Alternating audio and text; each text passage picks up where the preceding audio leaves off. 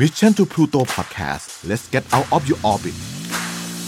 Sport Journey ที่ไหนมีกีฬาที่นั่นมีวัฒนธรรม กับผมโจอี้ชัยยุทธกิติชัยวัฒน์ครับ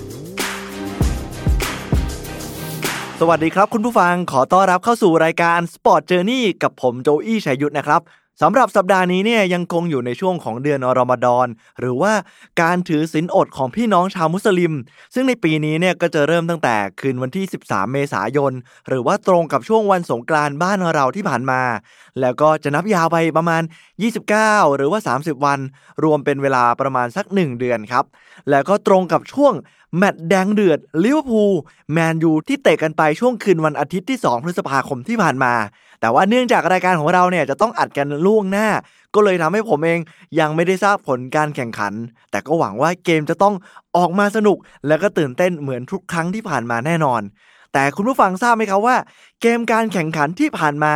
มีนักกีฬาของทั้งสองทีมเนี่ยที่นับถือศาสนาอิสลาม ลงแข่งขัน ซึ่งก็เป็นชาวมุสลิมที่เคร่งครัดมาก ๆ จะถือศีลอดในช่วงเดือนอรอมฎอนเช่นเดียวกัน ก็คือไม่กินข้าวแล้วก็ไม่ดื่มน้ำเลย ในช่วงพระอาทิตย์ขึ้น ยาวไปจนถึงพระอาทิตย์ตก แต่ว่าทำไมพวกเขาถึงยังมีแรงวิ่งกันได้ เขาทำได้ยังไง วันนี้โจอี้มีคำตอบมาฝากกันนะครับ มาพูดถึงฝั่งผู้เล่นอย่างลิเวอร์พูลก็จะมีตัวหลักในทีมอย่างโมฮัมเหม็ดซาลาซาดิโอมาเน่แล้วก็กองหลังที่เพิ่งจะยืมตัวมาใหม่อย่างโอซานคาบักสามคนนี้เนี่ยจะเป็นตัวหลักที่น่าจะได้ลงแน่ ๆ ถ้าไม่มีปัญหาอะไรผิดพลาด นอกจากนี้นะครับก็ยังมีตัวสำรองในทีมอีก 2 คนที่เป็นชาวมุสลิมนะครับอย่างนาบีเกอิตาแล้วก็เซอร์ดานชาคิลี่กองกลางตัวเก่งเลย มาดูฝั่งตรงข้ามกันบ้างครับแมนเชสเตอร์ยูไนเต็ดเนี่ยกองกลางตัวหลักทีมชาติฝรั่งเศส อย่างพอลป็อกบาแล้วก็แบ็กซ้ายอย่างลุกชอ ที่ผมเองก็เพิ่งจะรู้เหมือนกันว่าเขาก็เป็นมุสลิมด้วยเช่นเดียวกัน แล้วก็น่าจะได้ลงแข่งขันอย่างแน่นอน ถ้าไม่ผิดพลาดอะไรนะครับ พวกเขาเนี่ยถือว่าเป็นชาวมุสลิมที่เคร่งครัดมาก แล้วก็จะถือศีลอดในช่วงเดือนรอมฎอนตลอดทุกๆปีที่ตามที่เขาให้สัมภาษณ์มานะครับ ก่อนการแข่งขันทุกๆ ครั้งเนี่ยเราก็มักจะสังเกตเห็นท่าขอดุอา หรือเป็นการขอพรจากพระเจ้าก่อนการแข่งขันของเหล่านักเตะที่เป็นมุสลิมเสมอๆเลย เราจะเห็นได้นะครับว่าเป็นท่าที่ยกแขนขึ้นมา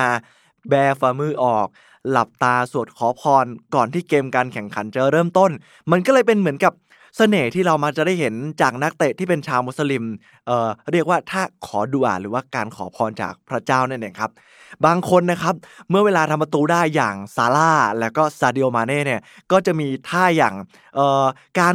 ก้มลงคุกเข่า เอาหน้าผากและจมูกเนี่ย แตะจะรดพื้นเลย แล้วก็เป็นท่าที่เด็กๆหลายคนจากทั่วโลกเนี่ย นำไปทำตามเมื่อเด็กๆ พวกนี้เนี่ยทำประตูได้ แต่ก็ยังไม่ได้รู้ความหมายดีสักเท่าไหร่ จริง ๆ แล้วเนี่ยเขาเรียกว่าท่าซูยูดนะครับเป็นท่าหนึ่งในการละหมาด เหมือนว่าเป็นการเข้าเฝ้าพระผู้เป็นเจ้า แล้วก็เป็นท่าการ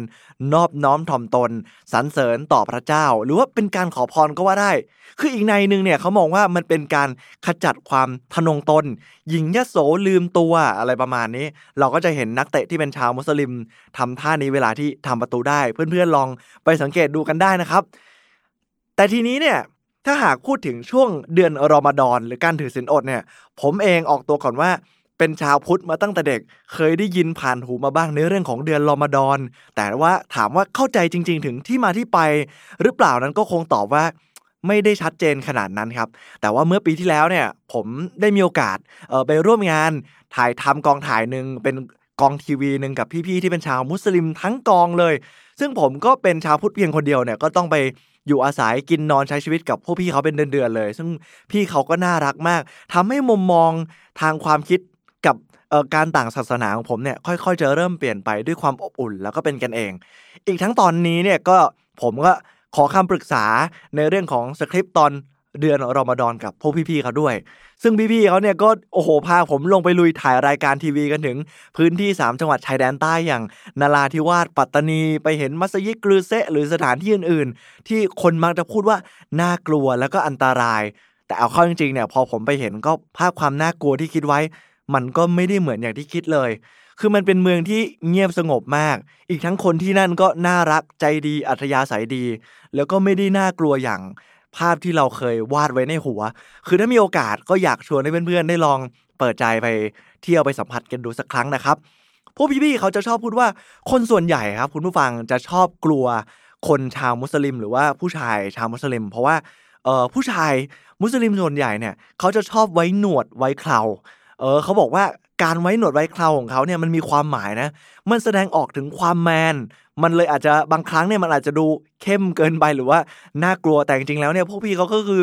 มนุษย์ทั่วไปคนปกตินั่นแหละครับ แต่เพียงแค่ว่าเอาไว้หนวดไว้เคราเลยทำให้ดูเข้มขึ้น ทีนี้เนี่ยผมจะขอเล่าต่อว่า ชาวมุสลิมที่เข่งคัดเนี่ยไปถามพวกพี่ๆเขามาเขาเล่าว่า การถือศีลอดเนี่ยก็คือหนึ่งเลยคือไม่ทานอาหารแล้วก็ไม่ดื่มน้ำใช่ไหมครับ แต่ผมอะได้ยินมาว่าบางคนเนี่ยที่เขาเคร่งมากๆเนี่ย บางทีนะครับ เชื่อไหมครับว่า น้ำลายเนี่ยเขาก็เลือกที่จะไม่กลืนนะครับเขาเลือกที่จะเหมือนถุยทิ้งออกมาตลอดเวลา โอ้ถือว่า ผมฟังเรื่องนี้แล้วเนี่ยรู้สึกได้ถึงศรัทธาของพวกเขาเลย และการถือศีลอดนี้เนี่ยอย่างที่บอกไปว่าจะเริ่มตั้งแต่พระอาทิตย์ขึ้น ยาวไปจนถึงพระอาทิตย์ตก หลังจากนั้นเนี่ยก็จะมาทานข้าวหรือว่าเอ่อ มาสวดมนต์กันขอพรจากพระเจ้ากัน ก็จะเริ่มกันตั้งแต่หนึ่งทุ่มไปจนถึงตีห้าโดยประมาณที่สามารถทานอาหารทานน้ำอะไรได้นะครับ ซึ่งเวลาจะปรับเปลี่ยนขึ้นอยู่กับพระอาทิตย์ขึ้นพระอาทิตย์ตกก็ต้องคอยเช็คอยู่ตลอดเวลา ก่อนที่ผมจะเล่าเรื่องราวหรือว่าเฉลยว่าเฮ้ยนักเตะ เอ่อชาวมุสลิมที่เขาไม่ได้ทานข้าวทานน้ำแล้วเตะในแมตช์แดงเดือดแล้วมีพลังวิ่งแข่งขันกันมาตลอดทั้งเดือนโดยที่เราไม่ได้รู้สึกถึงความแตกต่างของการไม่ได้ทานข้าวทานน้ำได้ยังไงเนี่ย ผมจะขออนุญาตอธิบายถึงประเพณีรอมฎอนอีกสักเล็กน้อยนะครับ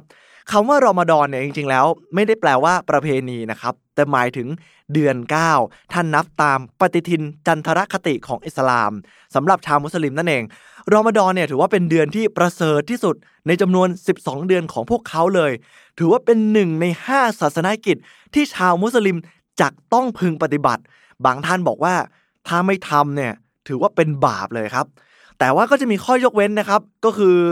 ผู้ที่เจ็บป่วย คนชรา คนตั้งท้อง หรือว่าคนที่เดินทางเนี่ยก็ยกเว้นได้ หรือว่าสุภาพสตรีบางท่านที่มีประจำเดือน ก็จะต้องละเว้นการถือศีลอดด้วยนะครับ ในช่วงเดือนรอมฎอนเนี่ยเขาบอกว่าเป็นช่วงที่ชาวมุสลิมมีความเชื่อว่า เป็นช่วงเวลาที่พระผู้เป็นเจ้า ประทานพระคัมภีร์อัลกุรอานให้กับศาสดาท่านนบีมูฮัมมัดนั่นเอง เพื่อเป็นการชี้นำทางให้แก่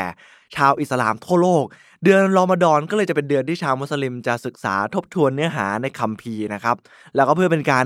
ฝึกตนให้รู้จักยับยั้งต่อสิ่งยั่วเย้าทั้งหลาย การอดข้าวอดน้ำเนี่ยยังเชื่อว่า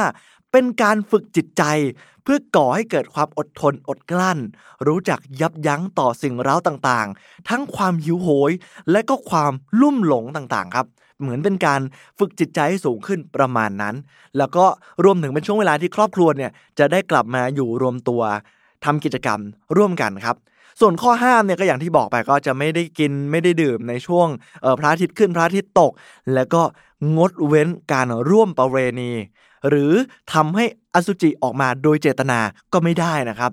ไม่พูดจานินทาว่าร้าย ไม่คิดร้ายทำใจให้สงบ ตั้งใจศึกษาอ่านคัมภีร์อังกุรอานคล้ายๆ กับการบวชอะไรประมาณนี้ หลังจากนั้นเนี่ยพวกเขาก็จะต้องไปละหมาดที่มัสยิดทุกคืน เพิ่มเติมจาก 5 เวลาที่ปกติจะต้องทำกันแล้ว แต่ว่าหลังจากการออกบวชเนี่ย หรือผ่านช่วงเดือนอรอมฎอนก็จะมีการละหมาดใหญ่ ที่ชาวมุสลิมมักจะมารวมตัวกัน มีการเฉลิมฉลองทำกับข้าวเลี้ยงกินกับญาตินะครับ หรือว่าเดินทางไปที่กูโบ หรือว่าสุสานของออชาวมุสลิมกัน แต่ว่าในช่วงปีนี้และปีที่ผ่านมา ก็งดเว้นกิจกรรมเหล่านี้ เพราะโควิดนั่นเอง จริง ๆ ยังมีอีกหลายข้อที่น่าสนใจมากๆ เพื่อนๆอาจจะลองแวะเข้าไปดูเพิ่มเติมได้ที่แฟนเพจ Facebook ฮาลาลไลฟ์นะครับเป็นเพจของออพี่ๆของผมเองที่ผมได้ปรึกษาในเรื่องราวของชาวมุสลิม อาจจะไปหาอ่านเพิ่มเติมได้ก็จะมีเรื่องน่าสนใจมากอย่างเช่น ครัวซองที่ตอนนี้กำลังฮิตมากเออที่มาที่ไปเนี่ยเขาก็มาจากชาวมุสลิมเหมือนกัน ลองไปหาอ่านดูว่าเกิดขึ้นมาได้ยังไงนะครับเอาละมาถึงเรื่องของร่างกายและกีฬากันบ้างที่ผมบอกว่าทำไมนักกีฬาถึงยังฟิตปังอยู่ในขณะนี้แม้ว่าจะเป็นช่วงของการถือศีลอดของพวกเขา แม้ว่าร่างกายขาดน้ำและอาหารทำไมถึงยังวิ่งได้ฟิตเหลือเกิน อ้างอิงจากดรลาซินมาลูฟนะครับเป็นที่ปรึกษาในหน่วยผู้ป่วยหนักและยาชา โรงพยาบาลแอดเดนบรูกในเมืองแคมบริดจ์นะครับเล่าไว้ว่ามีข้อดีหลายอย่างจากการอดอาหารนะครับ หรือจริงๆมันมี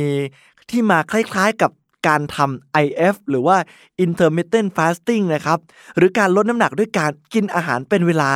เช่น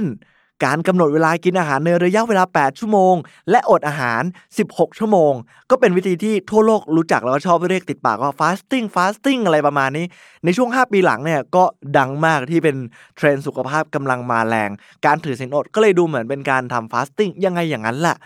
ทีนี้เนี่ยข้อดีเนี่ยมีอะไรบ้าง คือเขาเล่าว่าในช่วงที่เราอดอาหารเนี่ยอินซูลินในร่างกายจะลดต่ำลงนะครับ และระบบย่อยอาหารจะได้พักทำให้โกรทฮอร์โมนเนี่ย ทำการหลั่งมากยิ่งขึ้น จากนั้นร่างกายก็จะเริ่มดึงไขมันในร่างกาย ออกมาใช้เป็นพลังงานแทนทำให้เราสามารถลดน้ำหนักหรือว่าลดความอ้วนได้ ใครอยากคุมอาหาร ลองลดน้ำหนักอย่างฟาสติ้งก็ช่วยได้นะครับ แต่ถ้าเป็นนักกีฬาล่ะ ที่ไม่ได้ต้องการจะลดน้ำหนัก พวกเขาก็จะทดแทนด้วยการกินอาหารที่ใช้เวลาในการย่อย หรือเผาผลาญนานขึ้น และให้โปรตีนสูง ช่วยให้เขานะอิ่มได้นาน อย่างเช่น เนื้อสัตว์ จากไก่ปลาเนื้อวัว หรือว่าโปรตีนจากถั่ว แล้วก็เป็นพวกคาร์บอย่างแป้งที่ให้พลังงานสูง เช่นข้าวหมกไก่มัตบะเนื้อบริยานีอะไรอย่างเงี้ยของชาวมุสลิมอะไรประมาณนี้นะครับนอกจากนี้นะครับสิ่งแรกที่พวกเขาจะกินกันก็คือผลไม้อย่างอินทผลัมครับที่ให้ประโยชน์สูงมาก และก็มีน้ำตาล คือจะทำให้ร่างกายของพวกเขากลับมาสดชื่นอีกครั้ง หลังจาก ที่ไม่ได้รับอะไรมาตลอดทั้งวัน แล้วก็เป็นผลไม้สำคัญที่ศาสดาอย่างท่านนาบีมูฮัมหมัดส่งเสริมให้กับชาวมุสลิมทานคู่กับน้ำเปล่าด้วย แต่หลายคนก็สงสัยว่า เฮ้ย แล้วการอดอาหารแบบนี้เนี่ยไม่ได้กินข้าวตั้งนาน อดน้ำตั้งนาน มันมีผลกระทบอะไรบ้างหรือเปล่า ดรลาซีเนี่ยก็ยังบอกเพิ่มเติมอีกว่า ในช่วงสัปดาห์แรกที่ร่างกายยังไม่ชิน ก็อาจจะมีผลในเรื่องของร่างกายอาจจะขาดน้ำแล้วก็การลดลงของระดับน้ำตาลในเลือด จะทำให้เกิดความอ่อนเพลียเสื่องซึม คุณอาจจะมีอาการปวดศีรษะ วิงเวียน คลื่นไส้ แล้วก็หายใจลำบาก และเมื่อมีอาการหิวเพิ่มมากขึ้นเนี่ยเราก็จะเริ่มเหมือนหงุดหงิดเอออารมณ์ก็จะไม่ค่อยดีเท่าไหร่ บางคนก็เป็น ผมก็เป็นหนึ่งในนั้น แต่เขาเล่าต่อว่า เมื่อสามารถทนนะครับแล้วผ่านเข้าสู่สัปดาห์ที่ 2 ได้ เราจะเริ่มเห็นผลชัดเจนเลยว่า ร่างกายจะเริ่มปรับตัวได้ อารมณ์ต่างๆ จะเริ่มคงที่ และดรราซินก็ยังเสริมตัวอีกว่า ในชีวิตประจำวันของเราเนี่ยคนเรามักจะกินอาหารมากเกินไปครับ แล้วก็อาจจะส่งผลให้อวัยวะเนื้อร่างกาย ไม่ได้ทำหน้าที่เท่าที่ควร เช่น การซ่อมแซมตัวเอง การปรับสภาพร่างกาย จะเกิดขึ้นในช่วงถือศีลอดทำให้ร่างกายเนี่ยได้หันไปทำหน้าที่อื่นๆบ้าง ดังนั้นการถือศีลอดอาจจะเป็นผลดีต่อร่างกาย ด้วยการทำให้เกิดการซ่อมแซม และยังช่วยป้องกัน และต้านทานการติดเชื้ออีกด้วยครับในช่วงครึ่งหลังของการถือศีลอดนะครับ ตั้งแต่ช่วงประมาณสัก 16 วันที่ 16 ถึง 30 ไปแล้ว ร่างกายก็จะเริ่มปรับตัวกับกระบวนการ อดอาหารได้อย่างสมบูรณ์แบบครับ ในช่วงนี้เนี่ยเขาเล่าว่าลำไส้ใหญ่ ตับ ไต ผิวหนัง จะเข้าสู่การถอนพิษ การทำงานอวัยวะต่างๆ จะนำไปสู่ระดับเต็มศักยภาพอีกครั้งครับ ความจำและสมาธิต่างๆ จะเริ่มดีขึ้น คุณจะมีเรี่ยวแรงเพิ่มขึ้น แต่ไม่แนะนำนะครับ ให้ทำเกินกว่า 1 เดือน ทีนี้เนี่ยเราคงเข้าใจแล้วใช่ไหมครับว่าทำไมนักกีฬาที่เป็นชาวมุสลิมที่อยู่ในช่วงเดือนรอมฎอนหรือว่าการถือศีลอดทำไมร่างกายของพวกเขายังแข็งแรงฟิตปังทำงานได้ดีอยู่ นี่คือเรื่องราวของวิทยาศาสตร์ ที่ขนาดหมอยังออกมาแนะนำว่า จริง ๆ แล้วเราควรจะทำบ้างนะครับ เพื่อเหมือนเป็นการเซตระบบร่างกาย จะได้ดึงไขมันมาใช้ และปรับสภาพร่างกายให้เกิดการซ่อมแซมอย่างที่เล่าไป ก่อนจากกันวันนี้ ผมจะขอยกคำพูดของอดีตกองหลังชาวไอวอรี่โคสต์ของลิเวอร์พูลอย่างโคโลตูเร่นะครับ เขาได้พูดไว้ว่าศีลอดไม่ใช่แค่เรื่องของศรัทธา แต่คือการชำระร่างกาย หลังผ่านพ้นรอมฎอนไป คุณจะรู้สึกแข็งแกร่งขึ้น นี่คือความมหัศจรรย์ของเดือนรอมฎอน ขอบคุณสำหรับการติดตามรับฟัง สามารถเข้ามาพูดคุยกันเพิ่มเติมได้ที่ YouTube รายการ Sport Journey ของ Mission to Pluto Podcast EP นี้นะครับสำหรับวันนี้ผมโจอี้ชัยยุทธลาไปก่อน สวัสดีครับ